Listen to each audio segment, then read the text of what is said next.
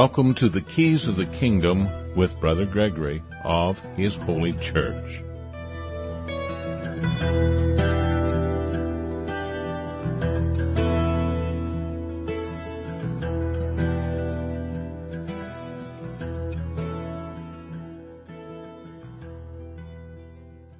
Welcome to Keys of the Kingdom. I'm Brother Gregory, and uh, again, we're going to be talking about the Kingdom of God. And uh, there's a lot going on in the world, and of course, we know the Kingdom of God is not a part of the world, but almost nobody knows what that means. it's amazing how people are so deceived, uh, even though they read the Bible, and much of that is because they don't know the meaning of the words that were originally written in the Bible and that we have now translated into hundreds of different languages. And uh, that should be easily deciphered and figured out because we have original languages. Uh, we have what those words meant at that time. And you all have, uh, all the people who think they're Christians, they have ministers. And those ministers should be well versed in the meaning of those words and the meaning of the scriptures. And of course, all the people that uh, are reading the Bible can look these words up. They have concordances everywhere. You have online concordances that are for free. And even though there is a problem with some of those, and certainly a problem with some of the translations of the Bible, the the idea that you cannot find out what those words actually meant uh, is just simply not true. You can find out what those words actually meant, you know, like the word exousia that we see in Romans 13 that is sometimes translated power and sometimes translated authority and sometimes translated government. It just depends on what Bible you're looking at. You'll see all kinds of different translations for the word, but there is an actual definition of the word and that definition is the right to choose. That's what the word means. It means the right or the power, your personal power to make a choice. And without that power of choice, you become a person or a thing, an instrument. You know, rather than an individual soul seeking the kingdom of God and His righteousness. That was one of the first things that John the Baptist talked about, was that we were to seek the kingdom of God and His righteousness. And uh, it's not the first thing he talked about, but it's one of the first things he talked about. The first thing he talked about was to repent. Now, repent, that's a word that most people don't understand the meaning of. And you can look these things up in your concordances, you can look them up sometimes in dictionaries. Uh, why you would look it up in a record uh, in a in a concordance is because of the fact that they're dealing with the definition of the word in the original language. And if you just look up repent in one dictionary, I don't know what they would say, or Google it, you might get some definitions that are not in accordance with the original meaning of the word when it was used by people like John the Baptist, who said, repent and seek ye first the kingdom of God in his righteousness. And so it's not just self-righteousness, which is what a lot of people seek as they want to prove they're right. Uh, seeking the righteousness of God is seeking the righteousness of truth. Like I say many times, I have an opinion of what is true. You have an opinion of what is true. Uh, Trump has an opinion of what is true. Uh, Biden has an opinion of what is true. But by the nature of whatever God is, God's opinion of what is true is what is true. He is the God of what is true. Now you can read about God and form an opinion, and that's what you do when you read the Bible. Now you might have the help of the Holy Spirit when you do this, which is, then we have to discuss what we mean by the word Holy Spirit. But when they talk about the God the Father and God the Son and God the Holy Spirit, so all those things, whatever they are, however you define them in your mind, they all should be pretty much the same thing. They should, they should certainly be in an agreement. So if you tapped into the Holy Spirit somehow, however you would do that. And, you know, I have an opinion as to how you would do that. I also have an opinion about how you would cut yourself off from the Holy Spirit. But God knows how you connect with the Holy Spirit. And of course, one of the things it says in the Bible is the Holy Spirit listeth where it will. So it's not about you, you know, finding the plug socket and plugging into the Holy Spirit.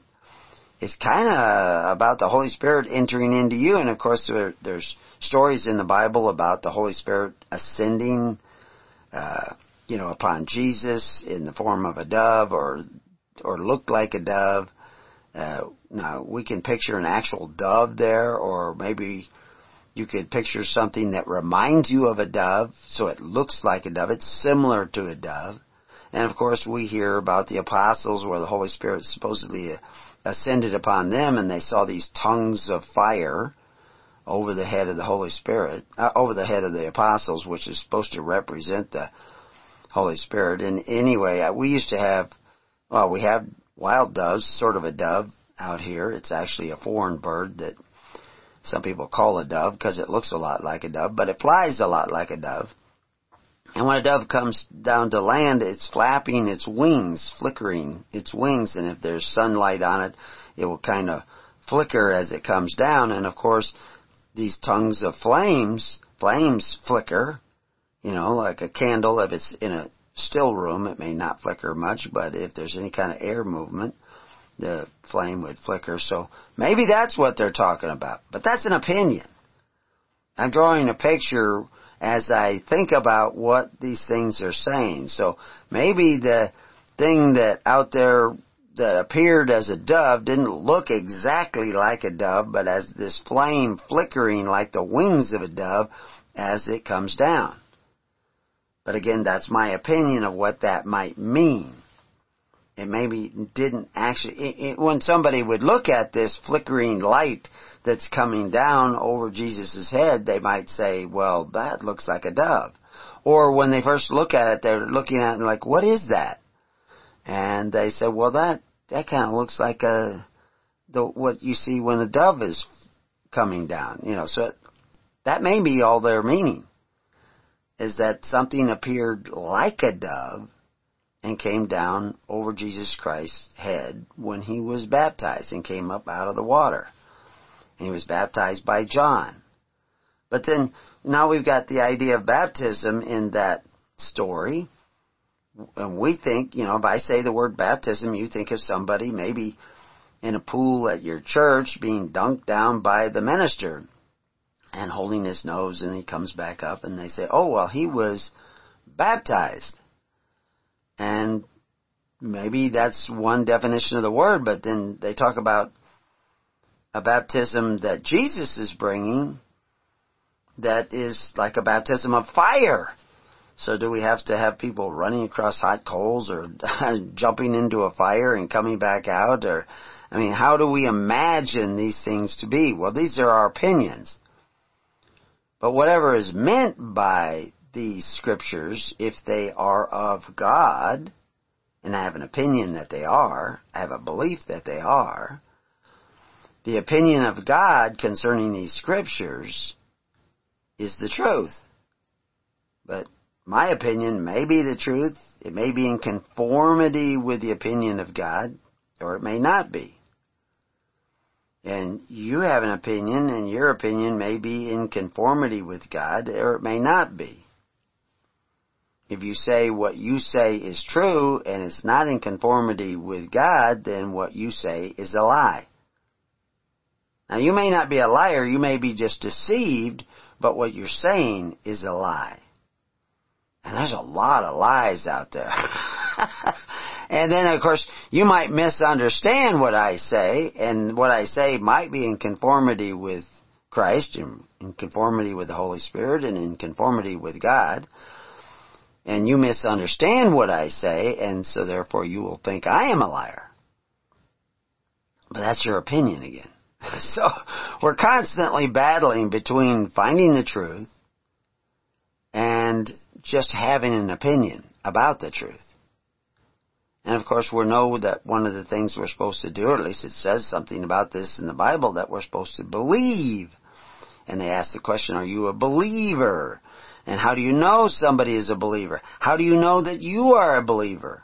I mean, you have an opinion that you're a believer. You think you're a believer. But how do you know you're a believer?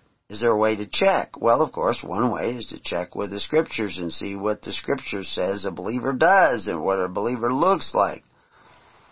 You know, uh, do, do you love Jesus? Well, that's an opinion that you love Jesus. You may love Jesus, but maybe you don't. Maybe you're deceived. Maybe you, maybe you love an idea about Jesus that isn't true. So, you know, the mind can be deceptive. But the truth is the truth. There isn't your truth, my truth. There's your opinion and my opinion but it isn't necessarily the truth. If we're going to define the truth as what is, and of course that's one of the ways in which they define God. He is that He is. He is the one that is.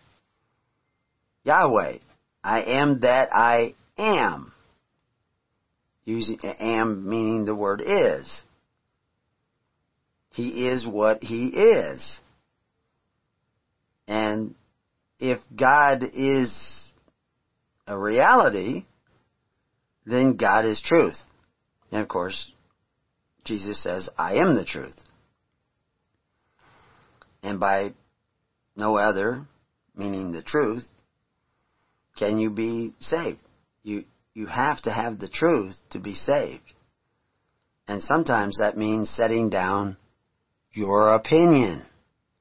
Because your opinion is actually not in conformity with the truth.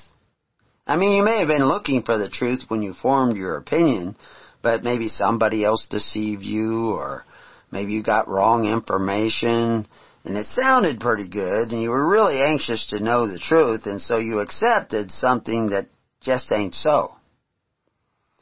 And so now you have to set down what you thought was true so that you can pick up what is true.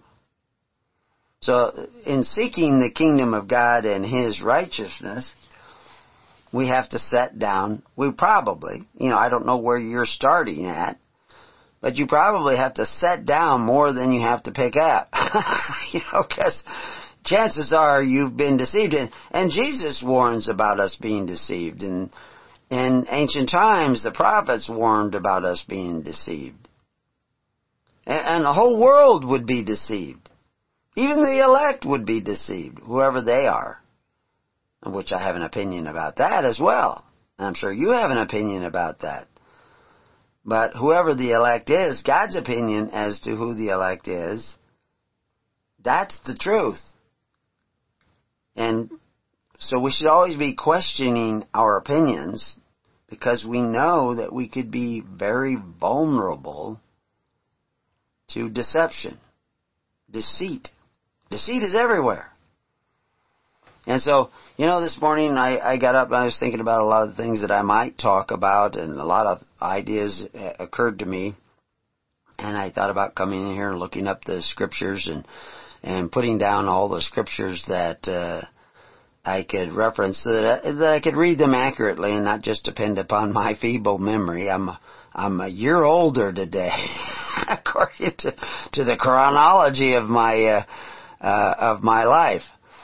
And, uh, but, uh, the truth is really old. And that's what I'm trying to uh, impart to people is what my opinion of the truth is. And I welcome people who have a different opinion, want to talk and, and suggest that maybe what some of my opinions are incorrect. Because if you think I'm wrong, I want you and nature calls for you, and God calls for you to let me know that I'm wrong. But, uh, I don't know. I can't find too many people who will debate. I I can find a lot of people in, in, in hiding that might disagree with me, but they if if they do disagree with me, they should be able to speak up and hold their position. This is one of the things about the kingdom of God, as I say, in the kingdom of God there is freedom of speech.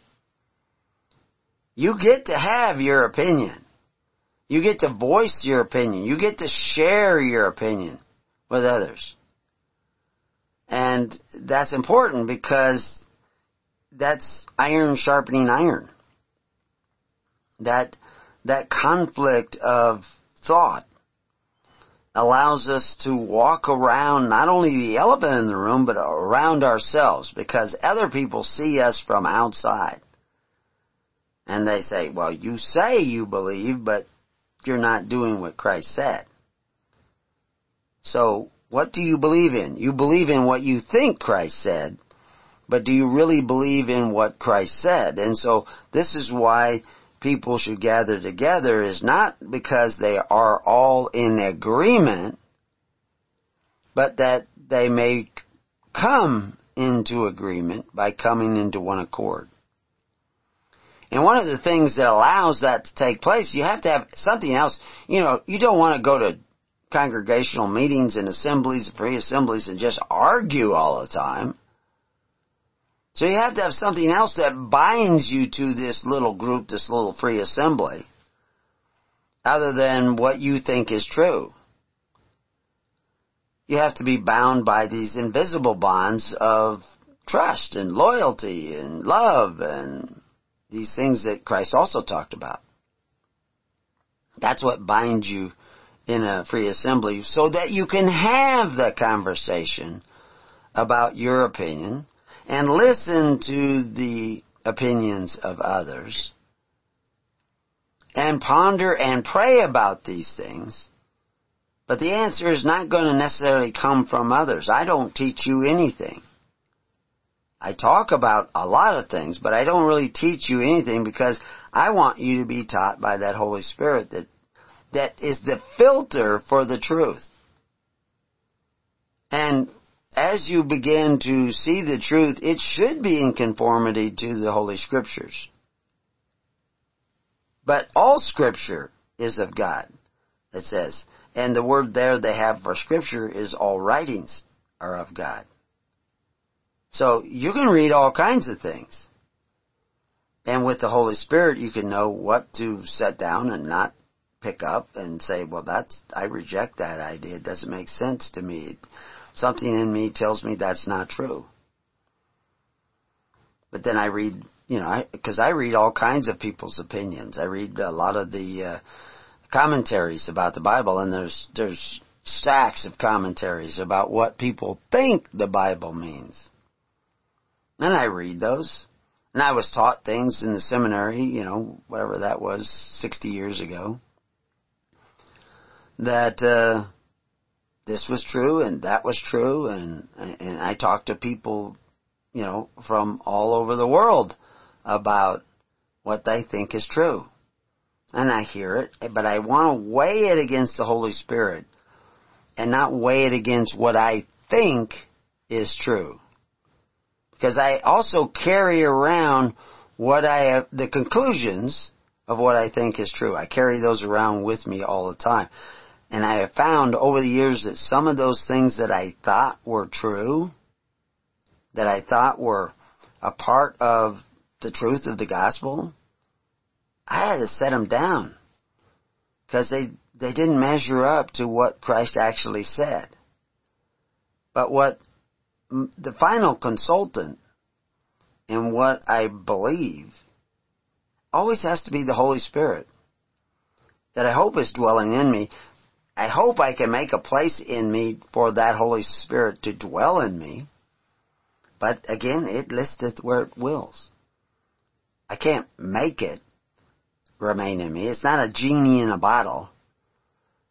It's, it's what you, so that's constantly you wonder, should I do this? Should I do that? And it, it goes over into everyday work. Uh, you know, like, uh, can the Holy Spirit tell you where to drill a well? Can the Holy Spirit tell you, you know, what, what verse to look up in the Bible?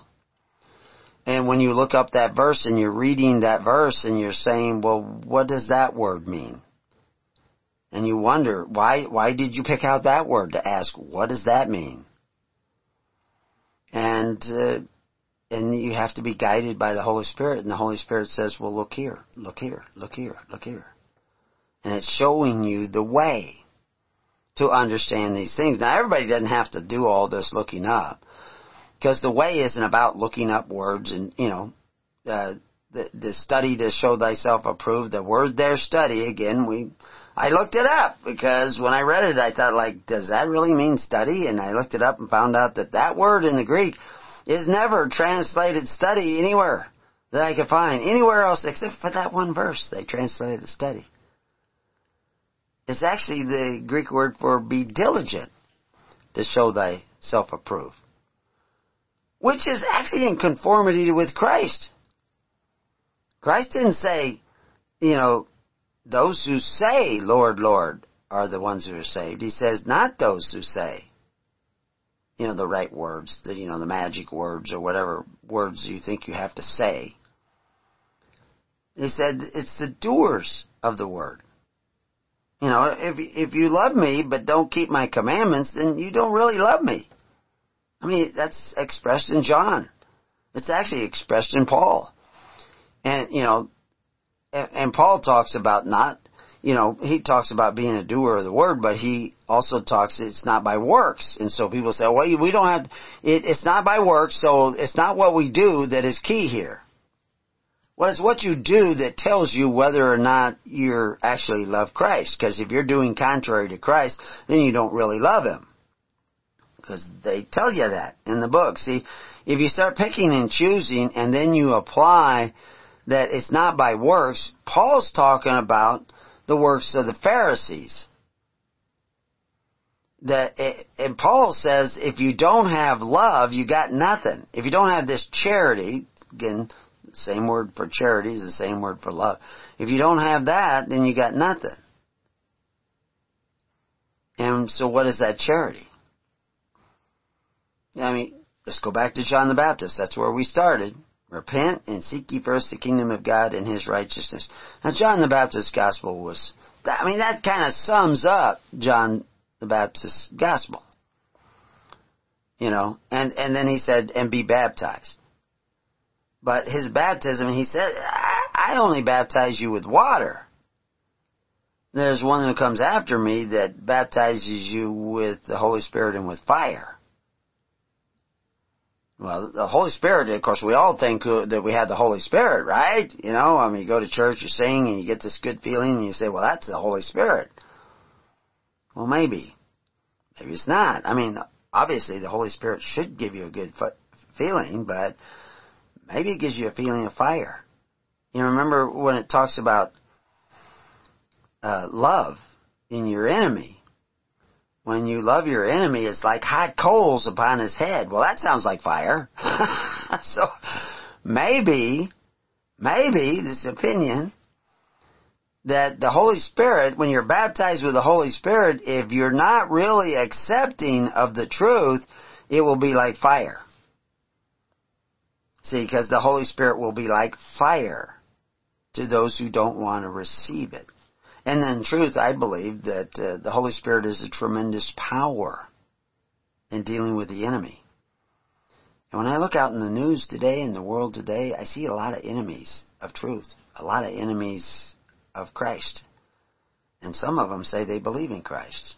But we'll have to talk about that more when we come back to Keys of the Kingdom. So be right back. Well, welcome back to Keys of the Kingdom, and we're talking about John the Baptist and his baptism and his gospel of seeking the kingdom of God and his righteousness after you repent. And like I said, these words repent, you have all kinds of different definitions, but I never really got into the definition of repent in the first part of the show. Now, I'm just going to mention because this is going out live, eventually this will be a part of a series that will go out on our podcast. Uh, but by the time it gets out on our podcast, uh, it will uh, it will already be past next weekend. And next weekend we have the Burning Bush Festival. So I'm just going to mention here the Burning Bush Festival.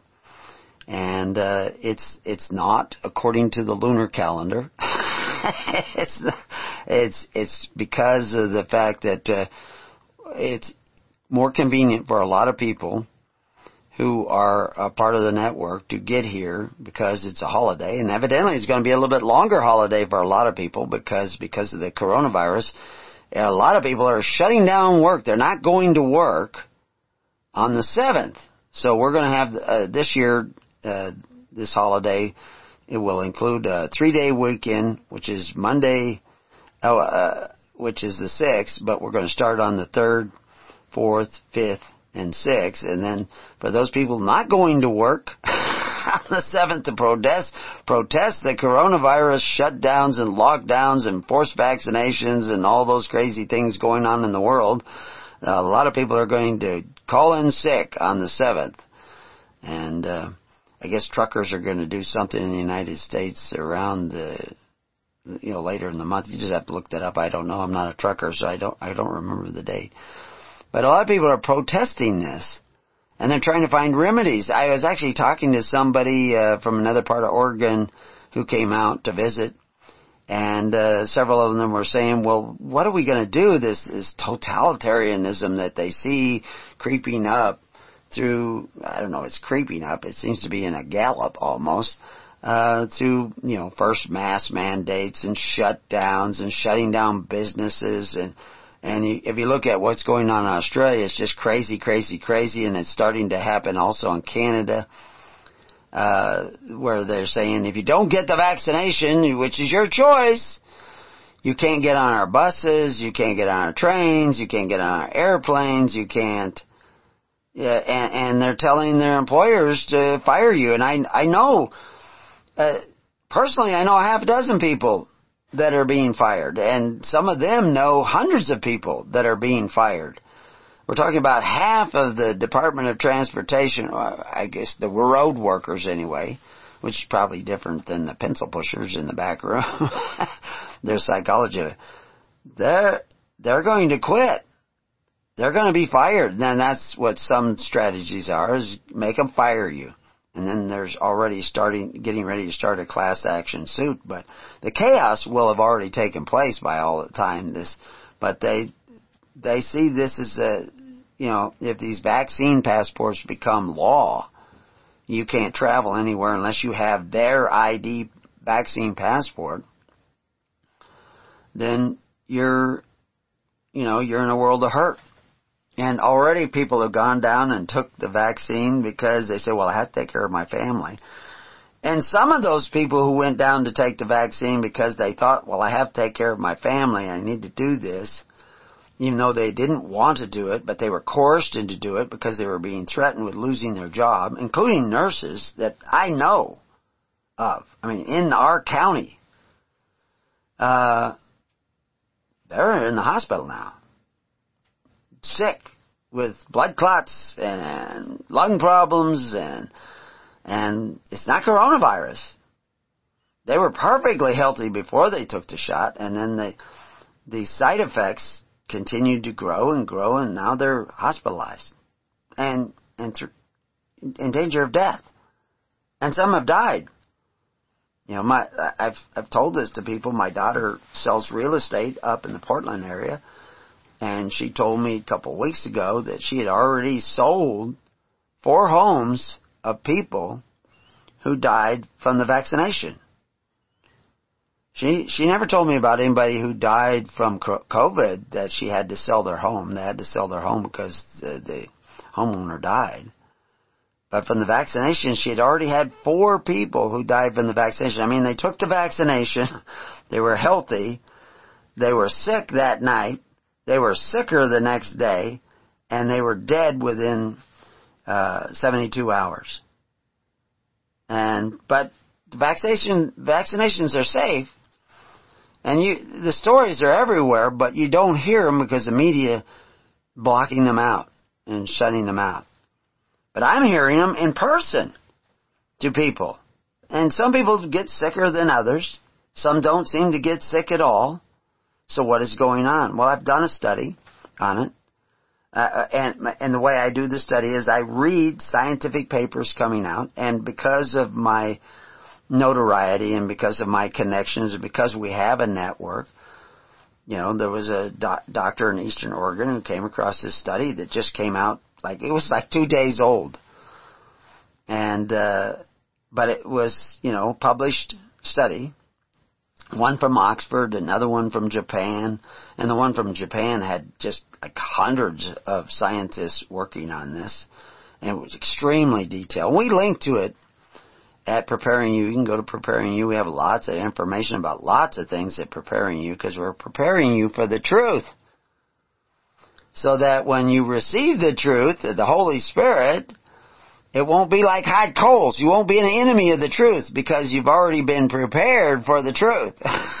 so, and, uh, but anyway, so I put up an article, vaccinated.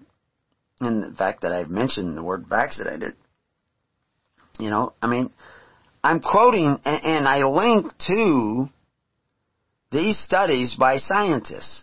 And you can go read them, like the one study, uh, never talks about uh, ADE, which is antibody uh, dependent enhancement, which is a serious threat uh, with mRNA vaccinations. According to the guy who invented mRNA, he didn't actually invent it; he discovered it, but he in, invented some ways of using it. Uh, put it down in his scientific papers. The guy's pretty much a genius. But other people, I mean, he's listed as the discoverer of mRNA, but now Wikipedia wants to not mention him because he's telling everybody they shouldn't take the shots, the uh, the injections, because the scientific evidence he's looking at, he says, suggests antibody dependent enhancement taking place amongst the vaccinated. Now, like I said, the study never mentions antibody dependent uh, enhancement, but it mentions antibodies and it mentions dependence and it mentions enhancement about 90 times. so, in, you know, a dozen pages or so. I mean, the study is actually longer if you look at the spreadsheets and the diagrams and everything.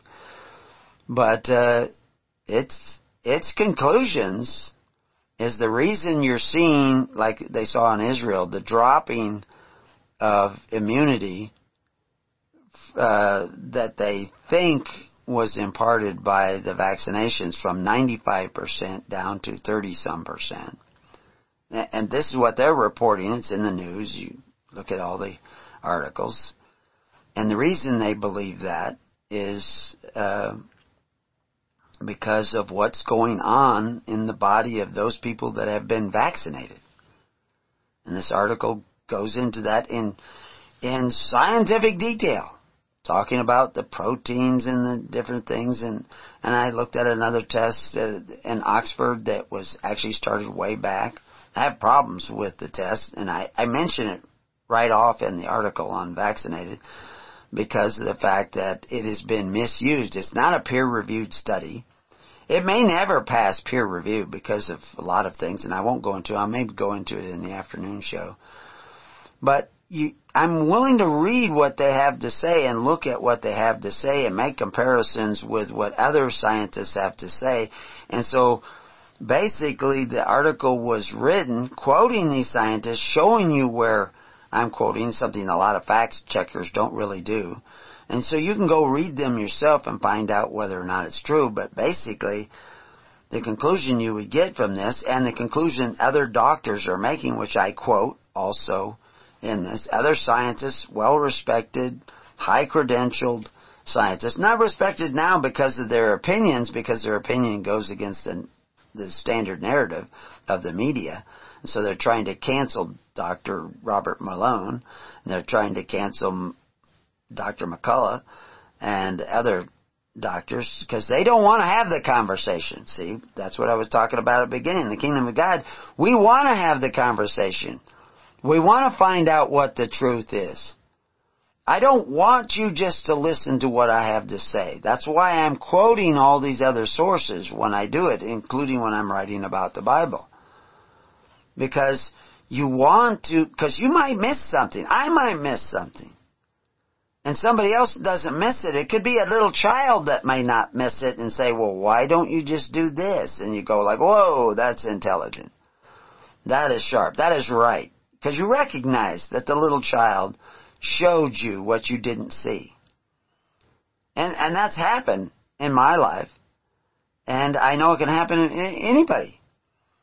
The, the, the foolish of individual could impart wisdom to you just out of nowhere. Kind of like in the movie Matrix where, you know, almost anybody could be used by the uh, agents. and suddenly the, this source of information, well the Holy Spirit, of course that was evil, supposedly the agents were evil, but the Holy Spirit can work through all kinds of people and tell you things. But you have to have the Holy Spirit in you to recognize, is that true? And you don't arrive at the truth by logic. That's not how you find out what the truth is, by logic. That's vanity, if you think so. But, if you find the truth of what is going on in the world, the whole truth is logical. Because we live in a cause and effect universe. But you can't find it by logic because you're not God. You need that Holy Spirit guiding you. And so what brings the Holy Spirit? And of course, when Jesus got baptized by John the Baptist, the Holy Spirit descended upon him. When the apostles were baptized under fire, uh, and that may not be the fire that is referenced uh, by the baptism of fire, but the fact is, is that when the shepherd was struck, the apostles ran in every different direction, and Peter betrayed Jesus because he didn't really have the courage that you need to face the truth, to face the enemy. He, he was a tough guy, and he was always outspoken, but it wasn't the courage of God in him. And when he saw that he didn't really have the courage of God, he had to do some soul searching. And then, then you see him on Pentecost, after the Holy Spirit descends upon him, he's going out and pointing at the guys who just crucified Christ and calling them out. There were other changes that you see in Peter on that day. If you, if you go into a detailed study of everything uh, that we know about Peter from the scripture, I I see a suggestion that Peter's a bit of a chauvinist. Kind of put down women. Didn't really think that women should be in the mix. They, you know, they were just to keep quiet. Not the way that Paul meant. That's another whole story. We won't go into that right now. We'll never get back to on track. But when Peter comes out of uh, that room with 120 in the upper room that uh, came into one accord and received this Holy Spirit enlightenment. He comes out. He's he's saying, and and sisters, he's he's accepting that the fact is is that a woman is the vessel of the Holy Spirit too. That was a considerable change in the pride factor the ego factor of Peter that was blocking him and blocking, you know, the spiritual constipation of Peter that kept him from having the courage of the Holy Spirit. And in the days ahead, I think everybody's going to need a little bit more of the courage of the Holy Spirit. So you have to approach these studies with humility. And so, you know, actually, I saw this post on, on Facebook and it's by NIH, National Institute of Health in the United States. And, uh, and they have these two little block things. That It's, yeah, I had to go look it up to find out where it was at, but, uh, uh, I'll, I'll go into it more in the afternoon program because we want to get back to the topic of the day. But he says, do the current vaccines work against variants? And the NIH gives the answer, yes. Current vaccines still protect you from getting seriously ill or spreading today's variants. Now, part of that may be true, and uh, but evidently there's another study comes out that part of that is not true. But they go on, so this continues to be a true statement, and I couldn't find the date when they made this statement because that's that's critical. But it says, that may change as the virus changes. More questions answered at covid19community.nih.gov.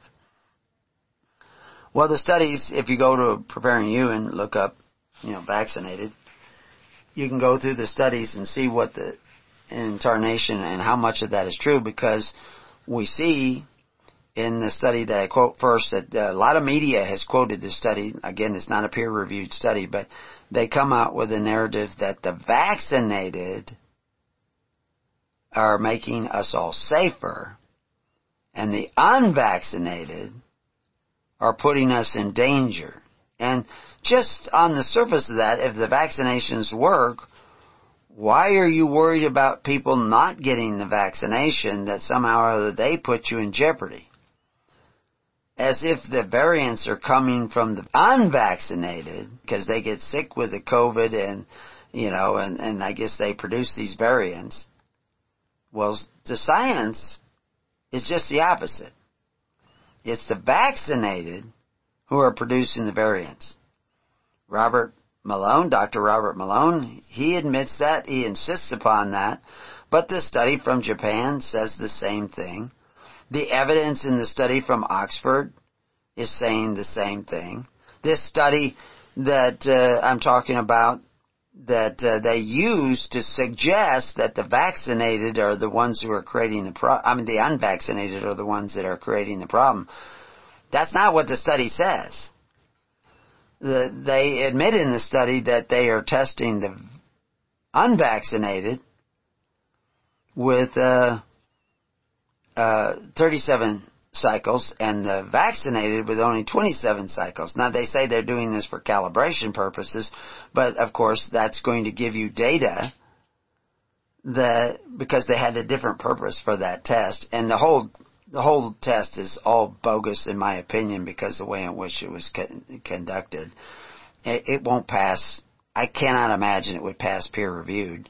And I, I touch on that, but if you, you can go read the study and find for yourself. I mean, how did they get the samples? Who was taking them? Well, the people were taking them. Well, how did the people take them?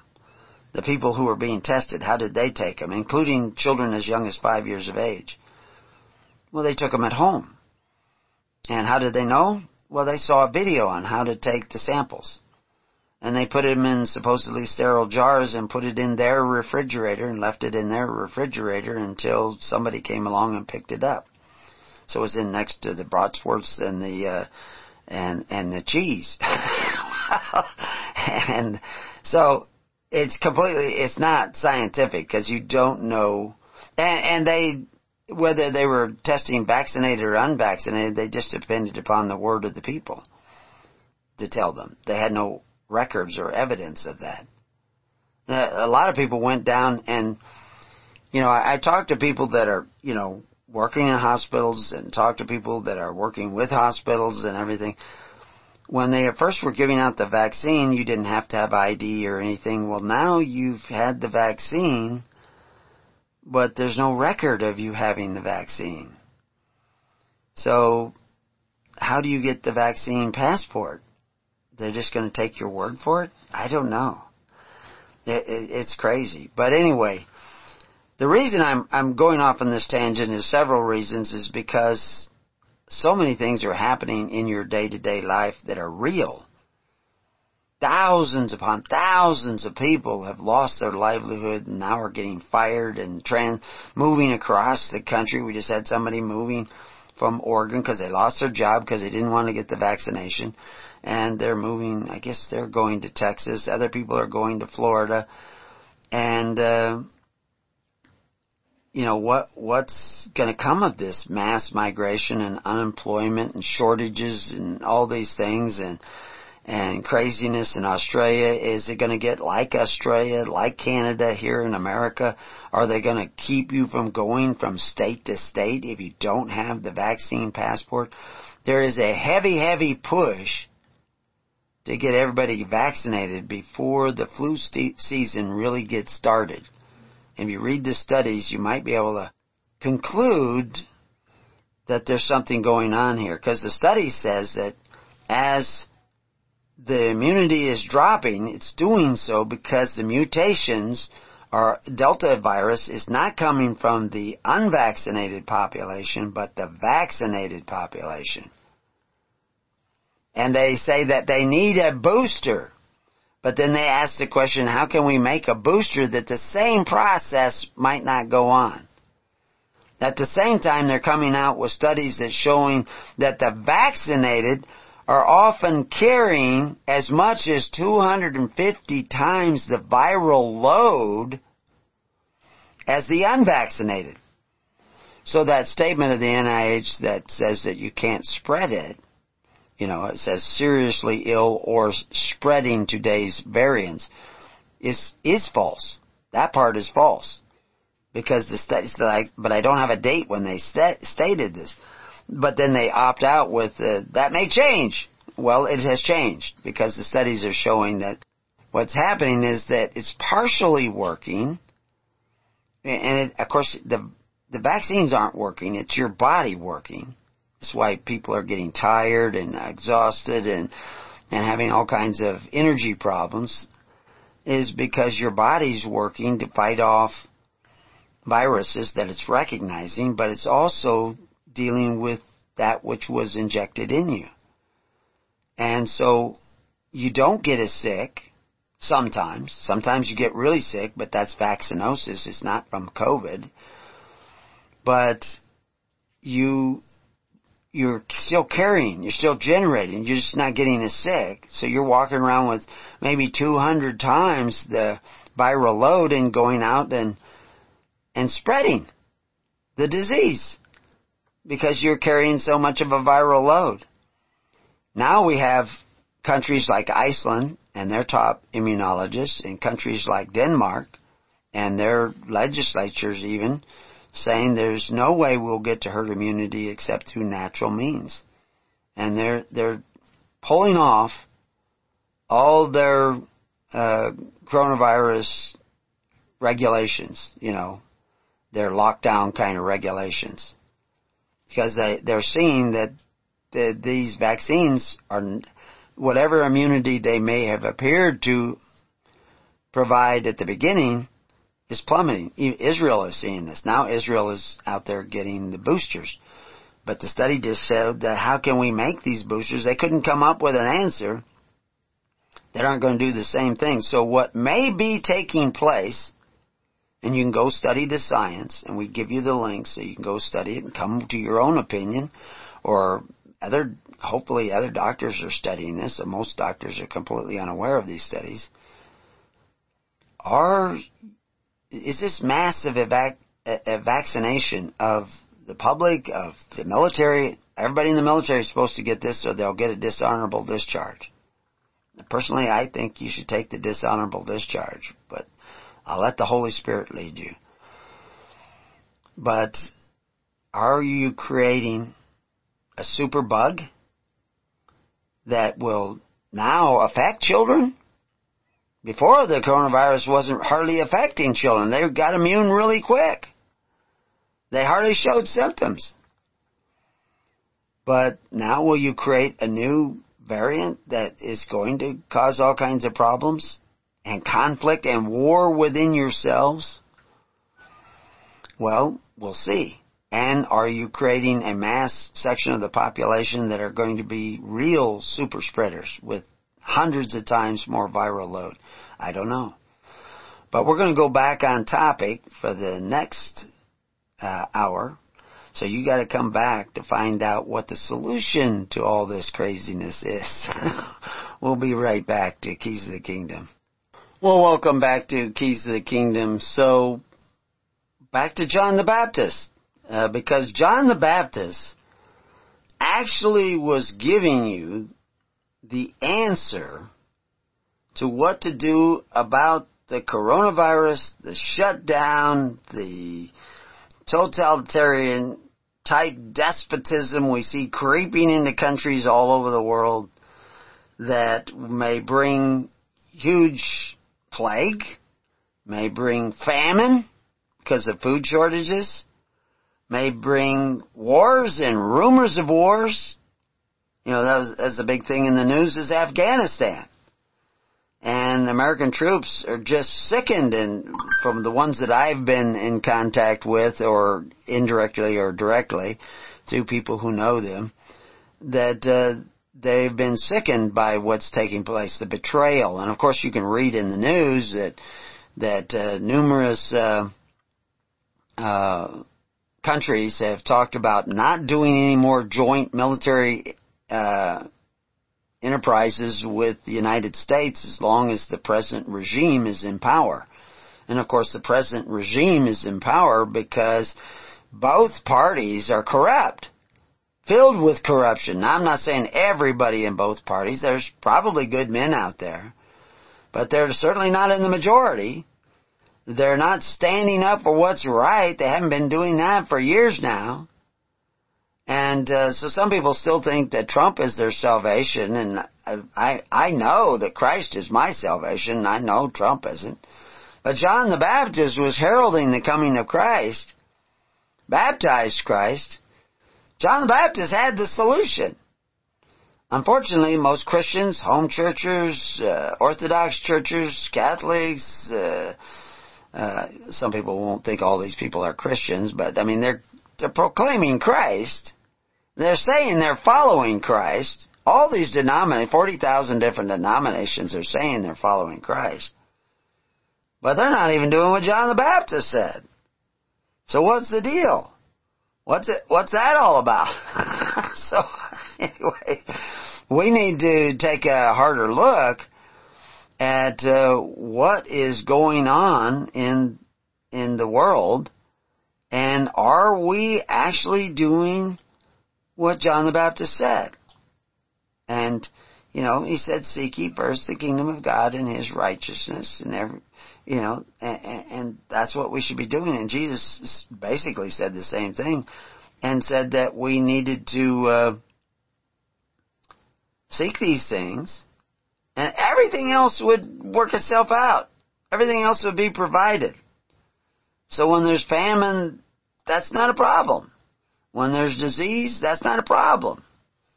Because we've actually, in truth, have been seeking the kingdom of God and His righteousness. But in truth, we have not been. I mean, we thought we were, but we've had blind guides. That's a serious problem. Uh, there's a great deception in the world today to keep us from knowing the truth. And we knew that was coming. We were warned about that. But uh, unfortunately, we have accepted the the the words and the ways of the blind guides.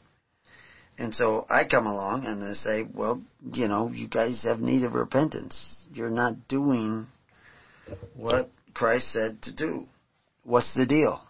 Why haven't you been doing what Christ said to do?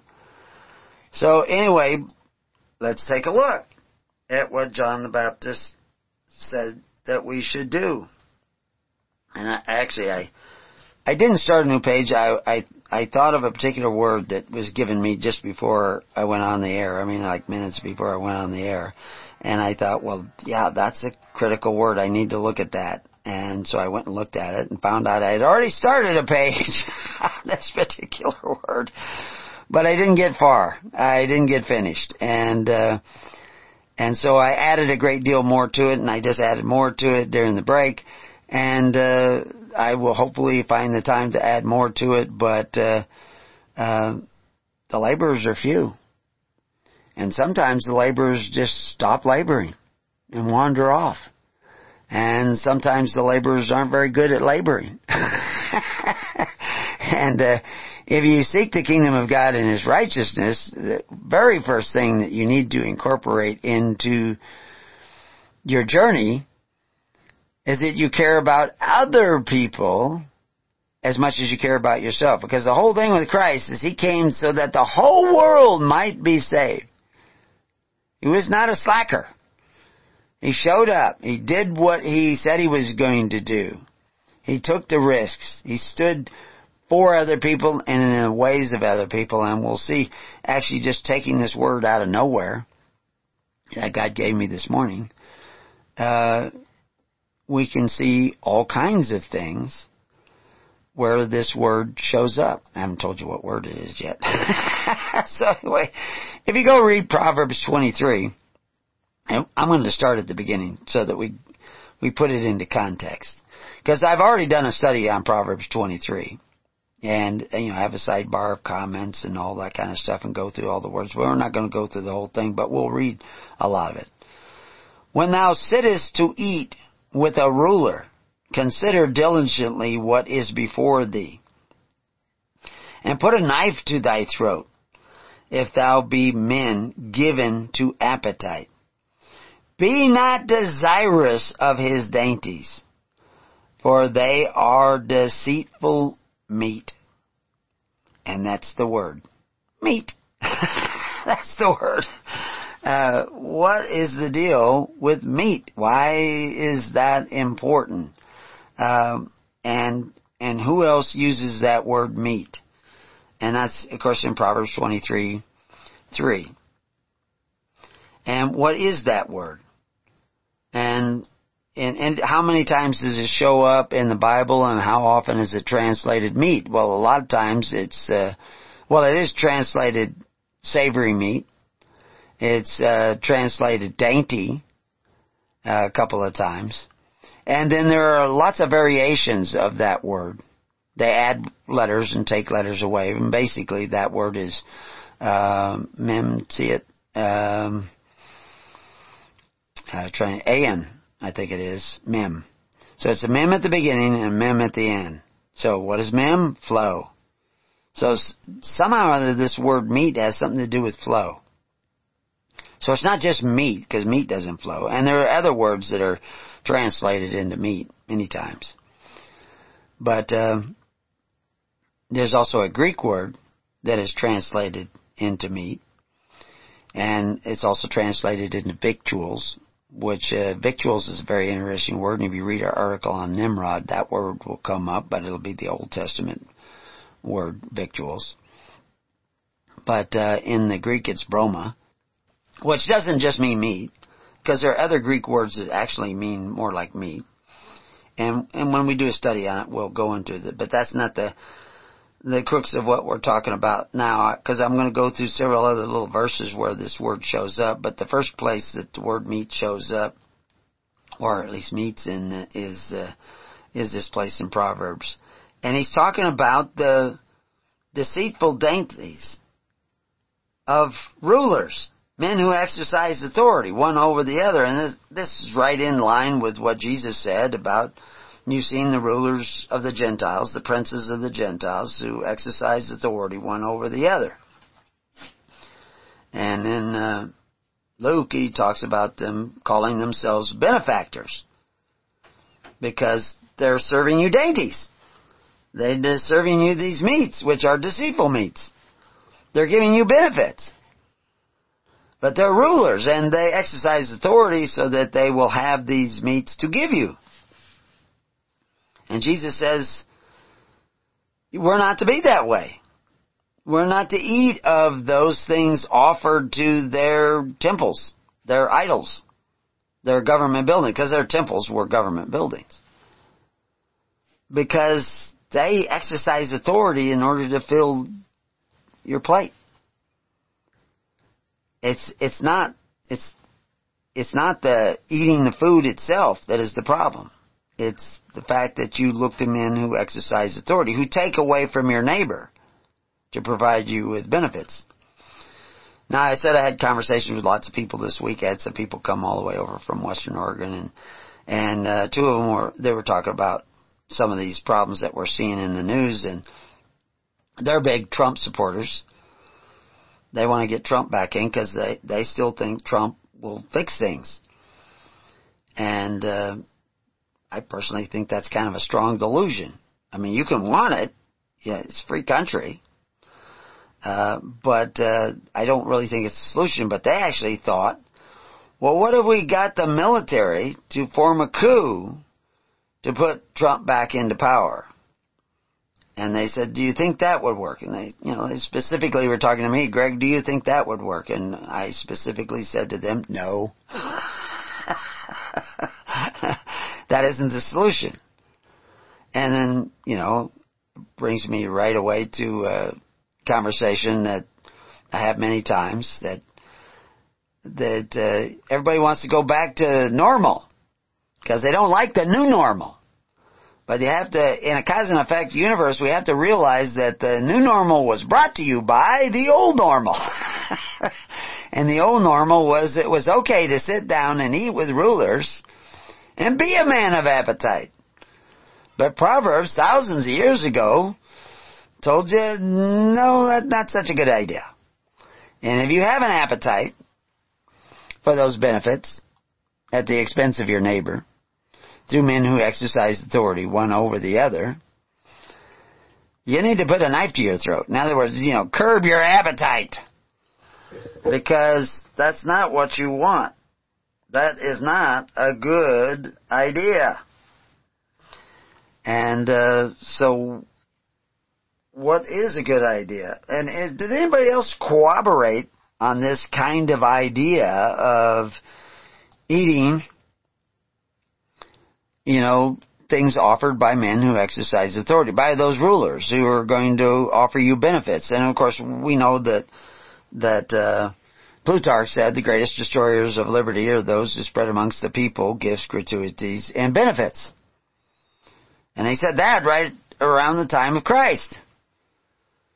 But nobody knows that because nobody knows history. they don't study that.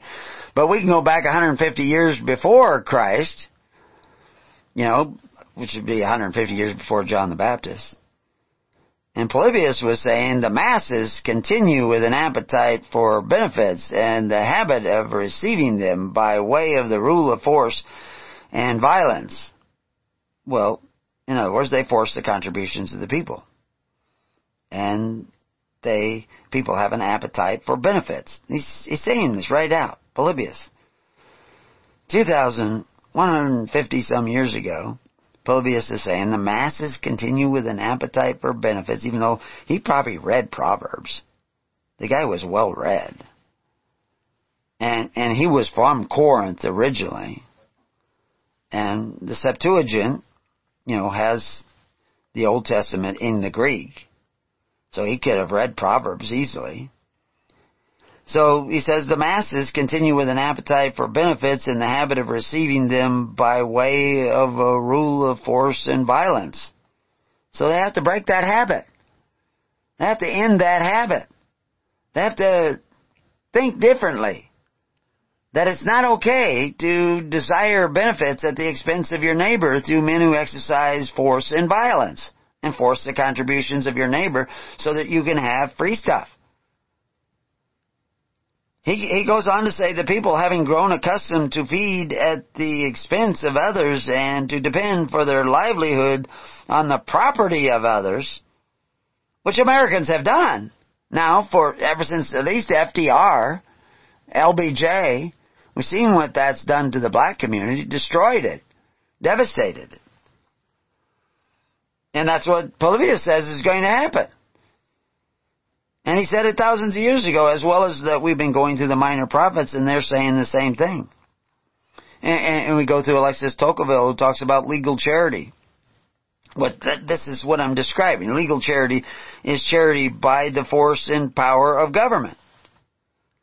They force the contributions to the people and provide you with benefits. And of course we've gone all, all the way back to Lady Godiva. Saint Lady Godiva, by the way. who never took her clothes off and rode on a horse. And you go read the foreword uh, uh, about the cover of the Free Church Report and find out what really happened there. She's saying we, we can't use taxation to take care of the poor. And that's what Alexis Tocqueville said, and that's what Polybius said, and that's what Plutarch said, and that's what John the Baptist said, and that's what Jesus said, and that's what Paul said. But you say you believe in Jesus, and you guys are doing that. And you think Trump is your salvation, or the military coup will be your salvation. I don't think so. So anyway, Polybius says this, people having grown accustomed to feed at the expense of others and depend for their livelihood on the property of others, they institute the rule of force and violence. So the people in Australia that, and the people in Canada and the people in the United States are shaking their fists because those rulers that they have had an appetite for their benefits are now getting too pushy. And they want to stop them. And they want to get the military involved in stopping them. well, uh, I, I think there's great guys in the military, but the military, well actually the military is not even running the operation in Afghanistan now. The State Department has taken over. Because of course you've elected the commander in chief who was or is now the sitting commander in chief is Biden, who's the president of the United States. And you say, well, was, the election was stolen and all this stuff. Well, maybe. It certainly appears that there was some definite fraud going on. I mean, we have video of people taking ballots they just counted and pulling them from around the back of the machine and feeding them into the front of the machine. but that is just the evidence of the problem. That's not the problem. If you don't, if you want to go back to the old normal, you're just going to end right up back where you're at. You got to go back to Christ for the solution. You got to go back to John the Baptist for the solution. Polybius doesn't give us the solution. He's just telling you what where the problem is to lead you. That if, if, if it becomes normal that you have an appetite for benefits and the habit of receiving them by the way of rule and force and violence, forcing your neighbor to contribute to your benefits so that you become accustomed to feed at the expense of your neighbor and depend for your livelihood on the property of your neighbor, you have instituted the rule of violence. You certainly didn't institute the rule of love thy neighbor. You've instituted the rule of covet thy neighbor's goods. Till you deal with that, there is no salvation because you haven't repented yet.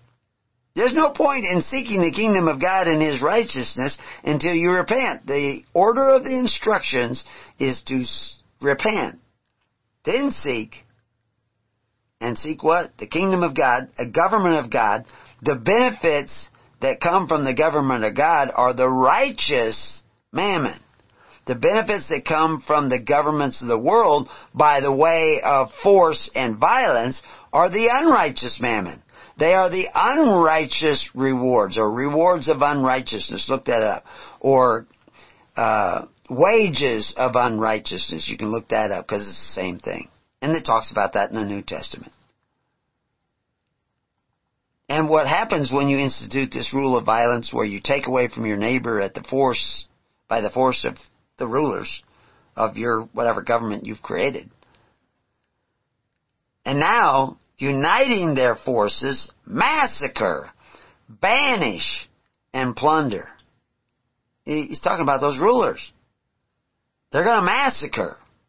No, uh, they're not just doing it. I mean, how many people died because of the shutdown?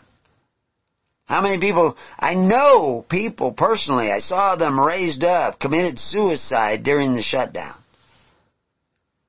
Because they were home playing video games every day on unemployment, not working, no purpose in life, they committed suicide.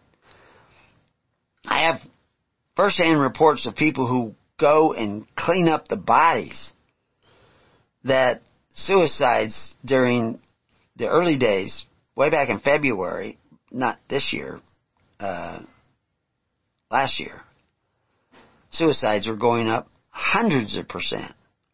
They kept it quiet because they didn't want, because if you report it, then you'll have more people jumping off bridges.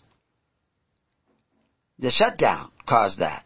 You took away the purpose of people's lives, the work. And, and depression set in.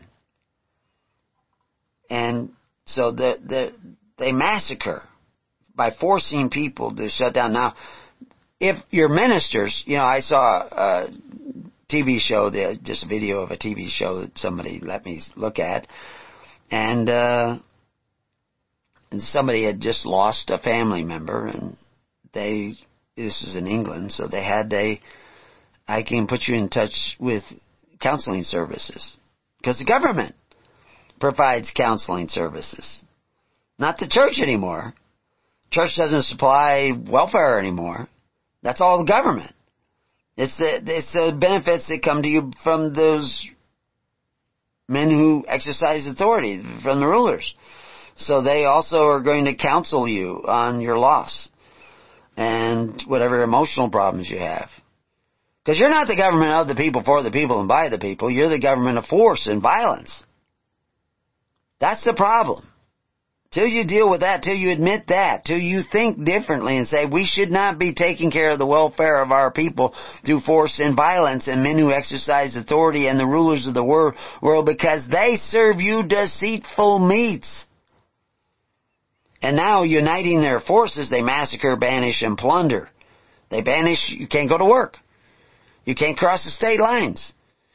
You, you can't immigrate to America. Unless you come to, Canadians have to come over the border. Their borders are shut down.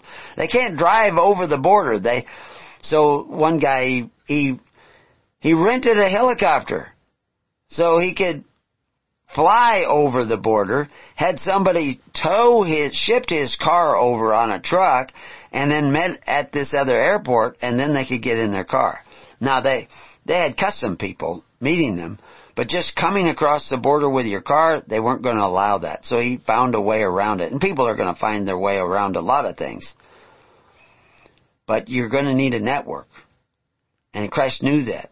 So he commanded that the people sit down in the tens, hundreds, and thousands. But you've been a long time at this uniting your forces, becoming accustomed to feeding at the expense of others, and you, now that you see them uniting their force and they massacre, banish, and plunder. But what is really the problem is that you have degenerated again into perfect savages. That's where Polybius takes that. And find once more a master and a monarch. So, you know, in talking to a group of people just yesterday. Uh, I don't know if I can find the quote. I haven't memorized it entirely, but uh, it's a quote uh, by Alexis Tocqueville, uh, where he is talking about despotism. And you, you've heard me probably on other programs reading that quote, and I think it's it's very uh, important and significant. Uh, and I'm not going to find it, but anyway, uh, he talks about despotism, and the, the rulers of despotism. They don't care if you don't like them, and this is really important. Uh, the they don't care if you rebel. Yeah, you will fall right into their hands, like the the guys supposedly the insurrection of January 6th. They fell into their hands. They were setting them up. It was a trap, like the one guy as he was walking in the door. They opened up the doors. The guards opened up the doors and let these people in. And they're walking past the guards, and the guards are standing back out of the way, and the people are just walking in. And they says, uh, "Should we go in here?" And one guy says, uh, "I don't know. Maybe it's a trap." It was. The Holy Spirit was telling him it was a trap. He still went in. And you see the people, you know, videos, they all taking videos and they're walking around and they're posing with the guards, you know. This is the insurrection. It's not an insurrection.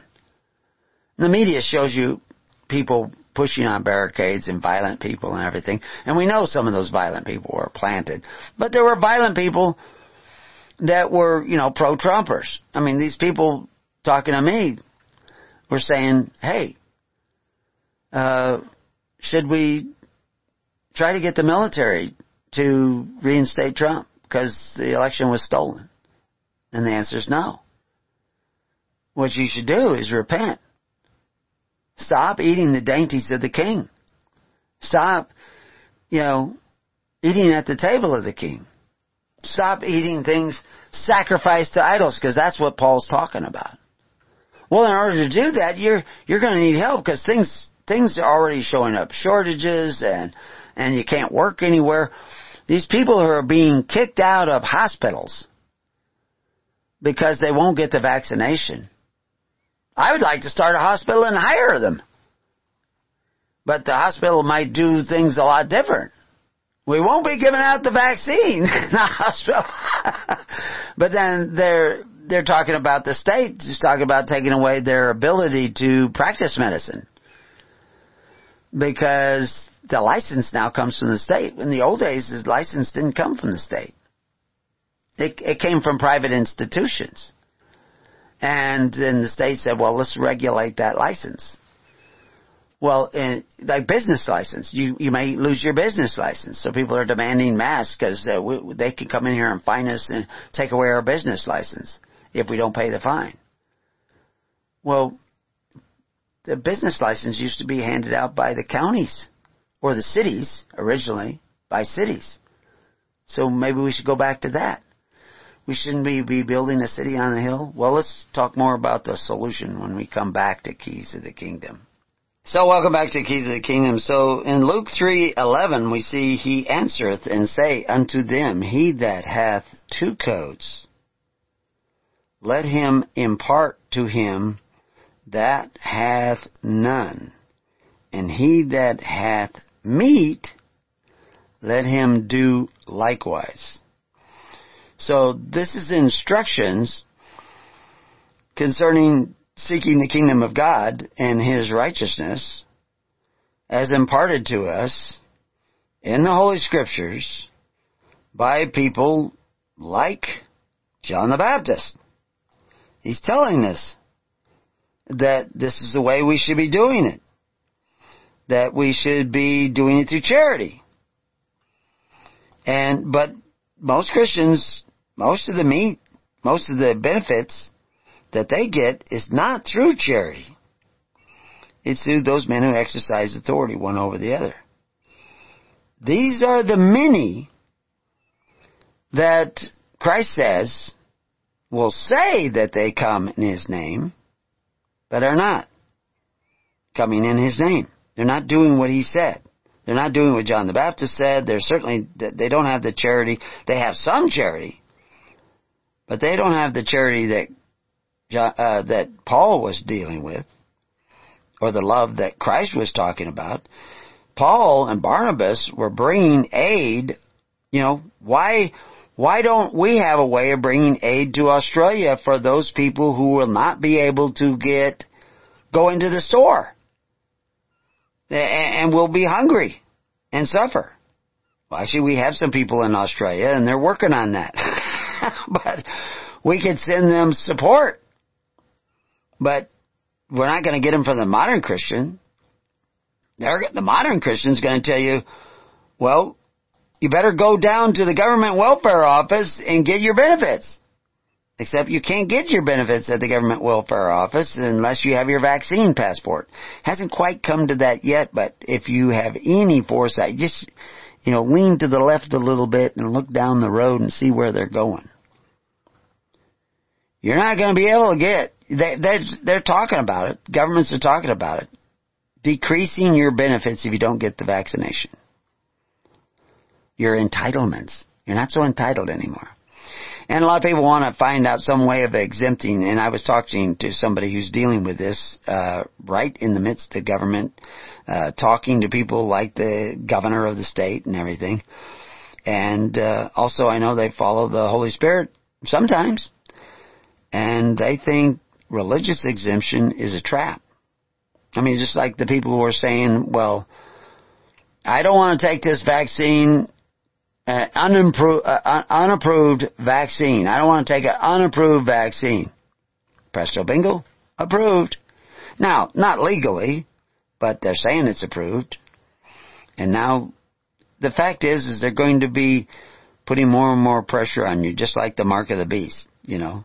You're not going to get your ID. You're not going to be able to get on the bus. You're not going to be able to get your driver's license. You're not going to be able to travel because that's what they'll do too. They're not only not going to let you get on uh, the airplanes.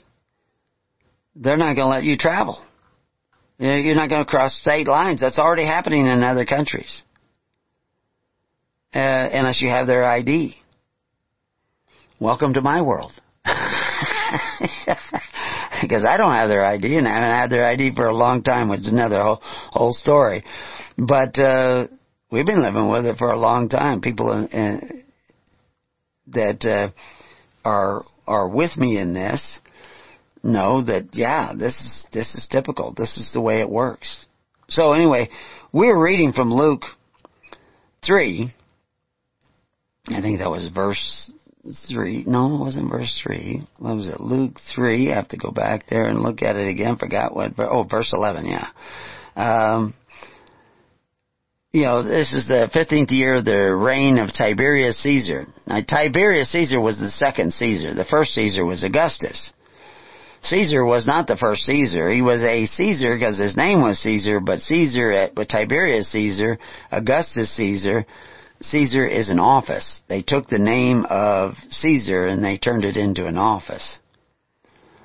And uh, so it's the 15th year of the reign of Tiberius Caesar and Pontius Pilate being the governor of Judea, and Herod being tetrarch of Galilee, not, not in Jerusalem, and his brother Philip, tetrarch in uh, and uh, in the region of Trachonitis. it goes on and on. But uh, Annas and Caiaphas being the high priest.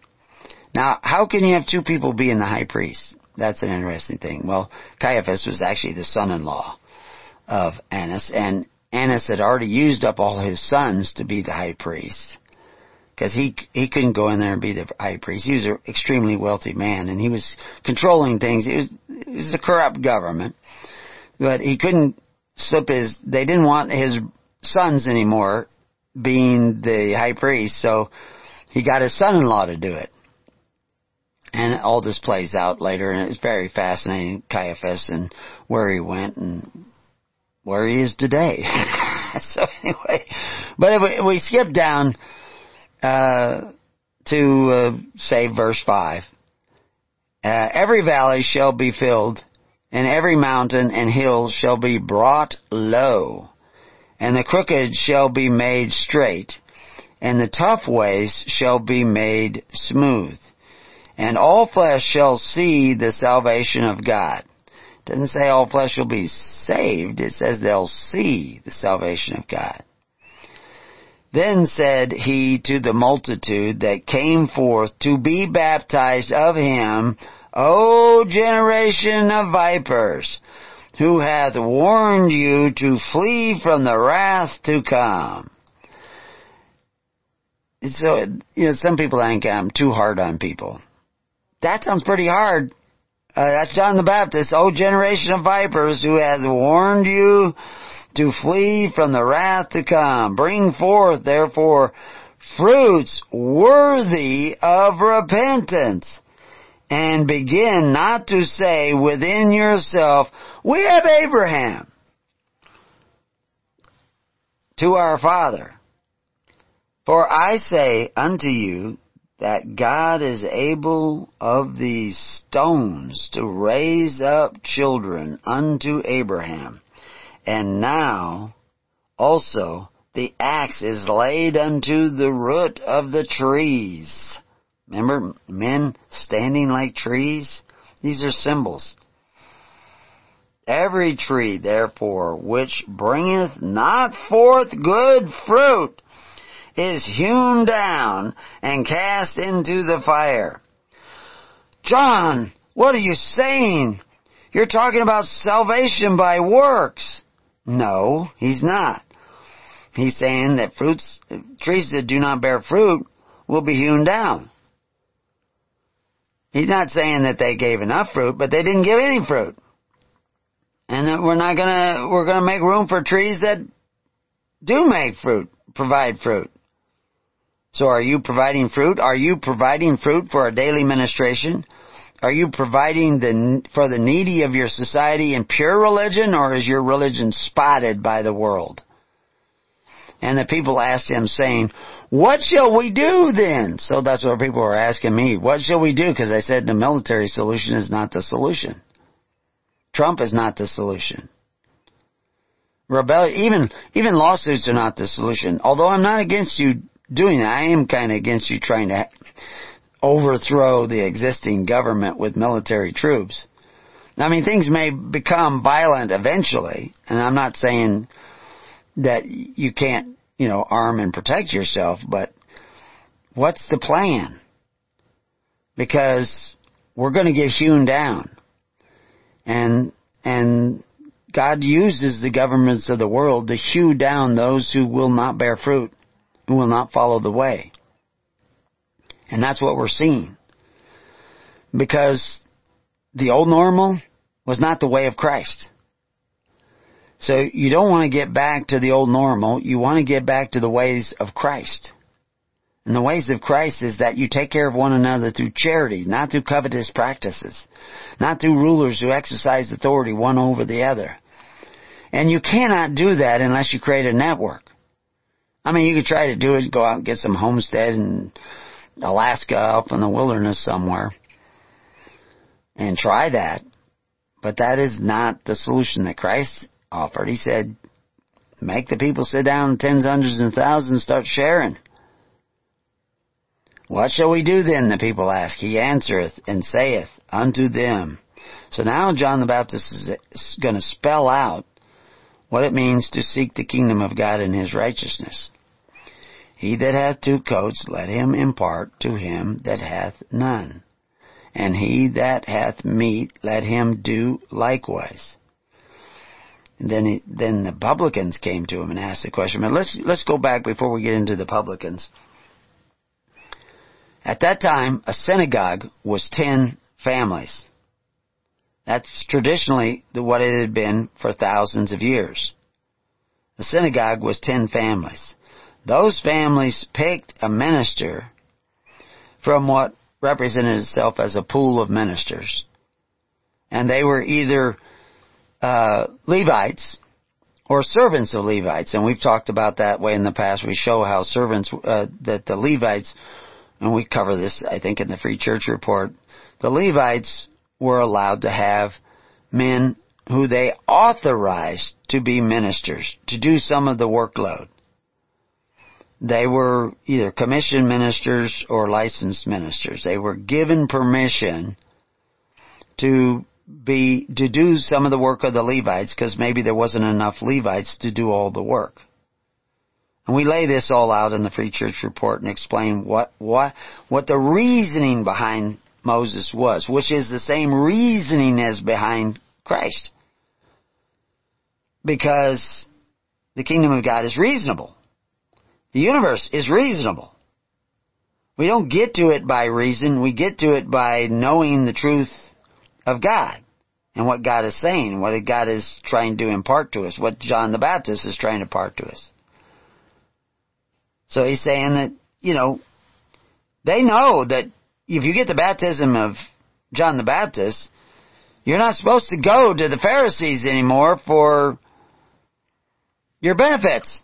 You're certainly not supposed to be coveting your neighbor's goods through the authoritarian Corban of the Pharisees. You remember the Corban of the Pharisees, the sacrifice of the Pharisees, Corban means sacrifice, was making the Word of God to none effect. Why? Because Herod had set up a system whereby you got baptized into the kingdom of Herod. Did you know that? They baptized people into the kingdom of Herod. When you signed up for the social welfare system of Herod, they baptized you. That's what they were doing in the laver in the temple.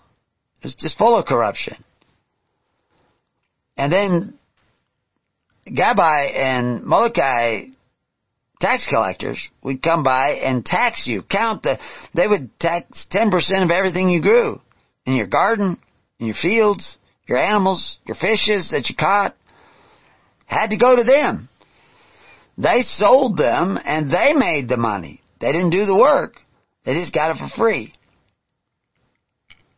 That's the way it was working. And it was working. I mean, they, they, they made so much money they were able to build a golden temple. The, the high priests were living in more lush accommodations than the princes and kings of Judea. We know that because we've excavated those, the quarters of the high priests. And they were extremely lavish, extremely expensive.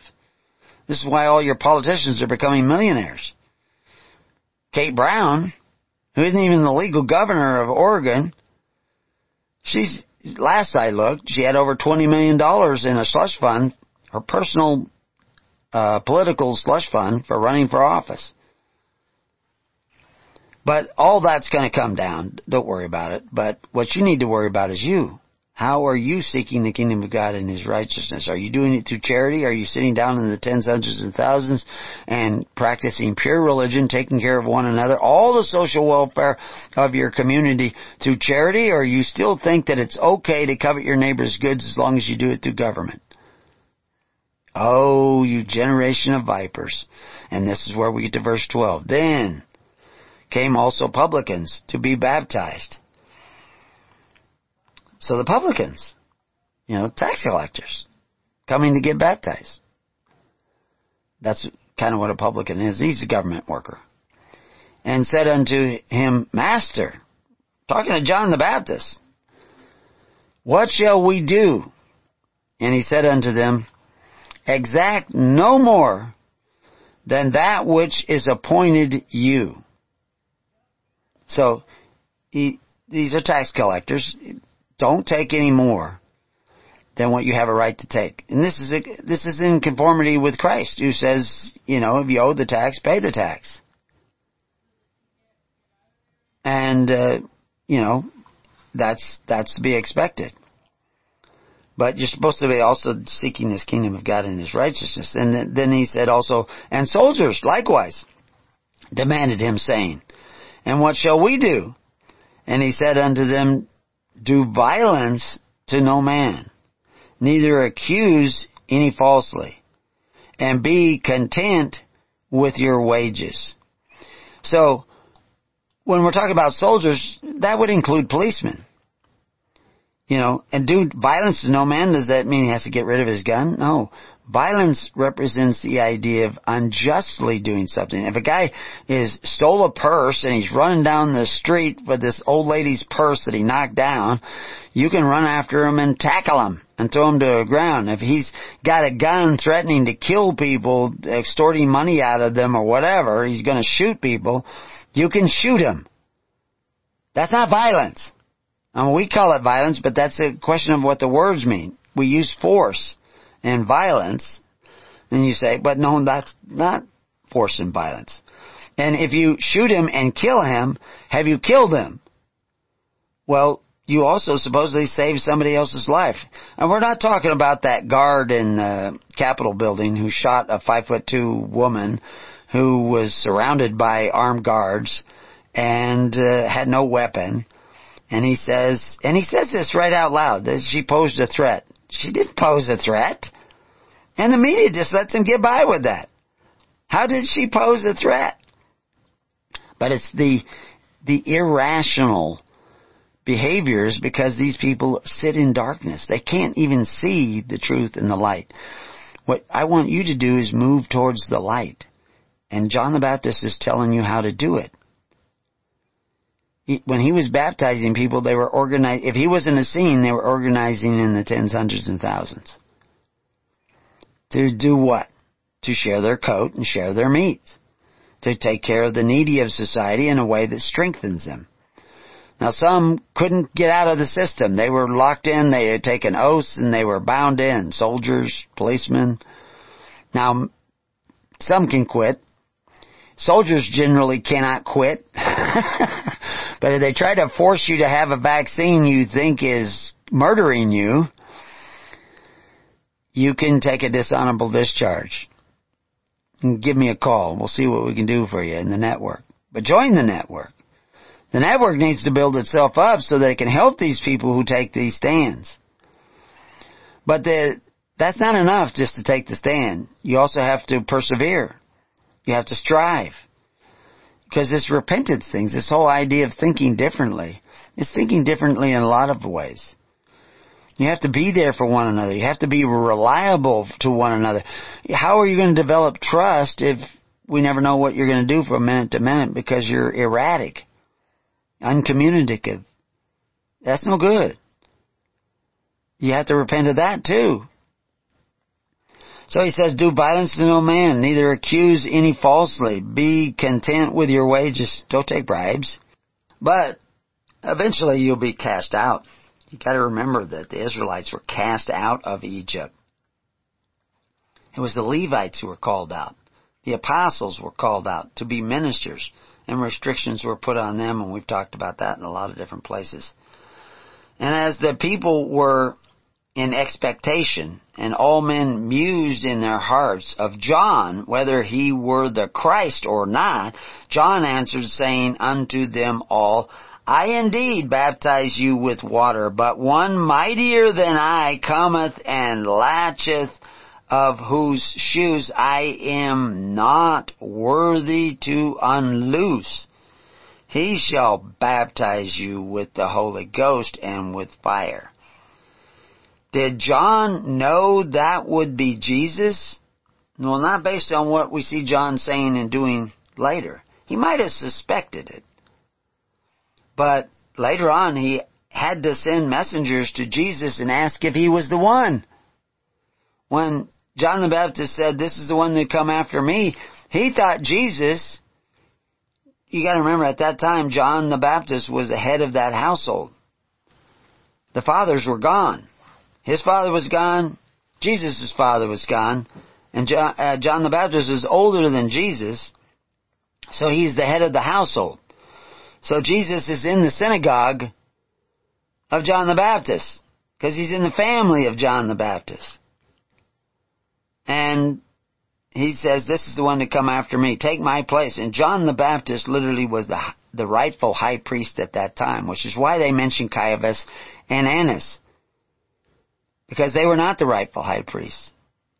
There was no rightful high priest in the temple since the death of John the Baptist's father. Another long story, we're not going to get off on that, that tangent. But he says, uh, he shall baptize with the Holy Ghost and with fire. And it's the Holy Ghost that will tell you what to do. I'm just telling you, if you think that the, a military coup is the answer or insurrection by violence is the answer, no.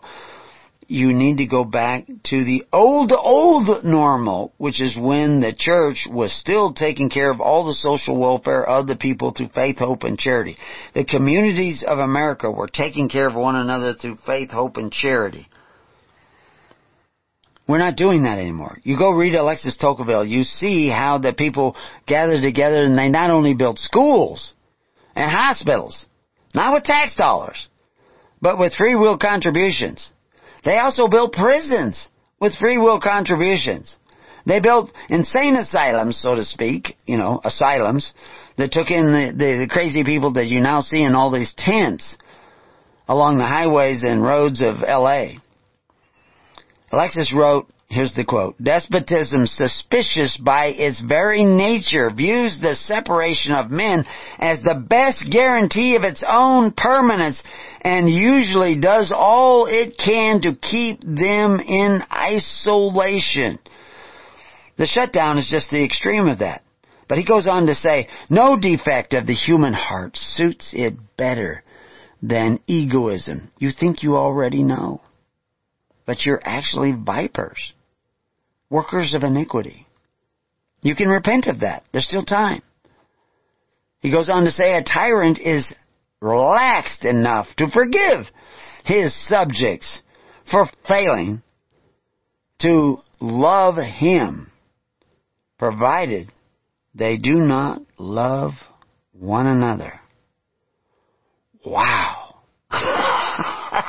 That is amazing. Absolutely amazing he said that. And of course this is why Christ is giving you the solution. Love one another. John the Baptist is giving you the solution. Love one another. Take care of one another. Same word love, same word charity. How do you do that practically? How do you do that where you can find out where the money's going? You send to the Red Cross, you don't know where it's being used. I think the head of the Red Cross now makes like four hundred, six hundred thousand dollars a year. Why in the world is he getting paid that much? What's he doing? That's crazy. That's insane. I'm sure a lot of Red Cross people do good, but, you know, that's not the way it should be. And I could go into uh, showing you how we went down this road, but we don't want to do that because uh, we don't have enough time left in the show. But a couple of the other quotes, you know, one thing that uh, Alexis talks about he talks about a tutelary despotism. Tutelary, what is tutelary? If you read our Call No Man Father, because Christ is talking about that, we explain what tutelary means. Above this race of men stands an immense and tutelary power, which takes upon itself alone to secure the gratification, the benefits, this is translated from French, and to watch over their fate. That power is absolute, minute, regular, provident, and mild.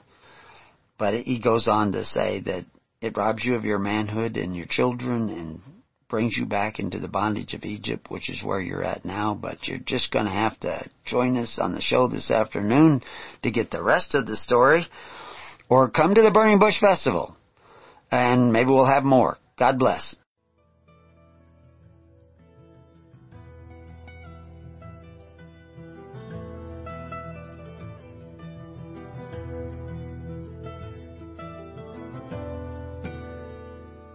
You have been listening to The Keys of the Kingdom with Brother Gregory of His Holy Church. For more information on the educational ministry provided by His Holy Church and Brother Gregory, including services, counseling, lectures, books, and other audio materials, please write to His Church at Summer Lake, Box 10, Summer Lake, Oregon 97640. You can also find us on the web at www.hisholychurch.net.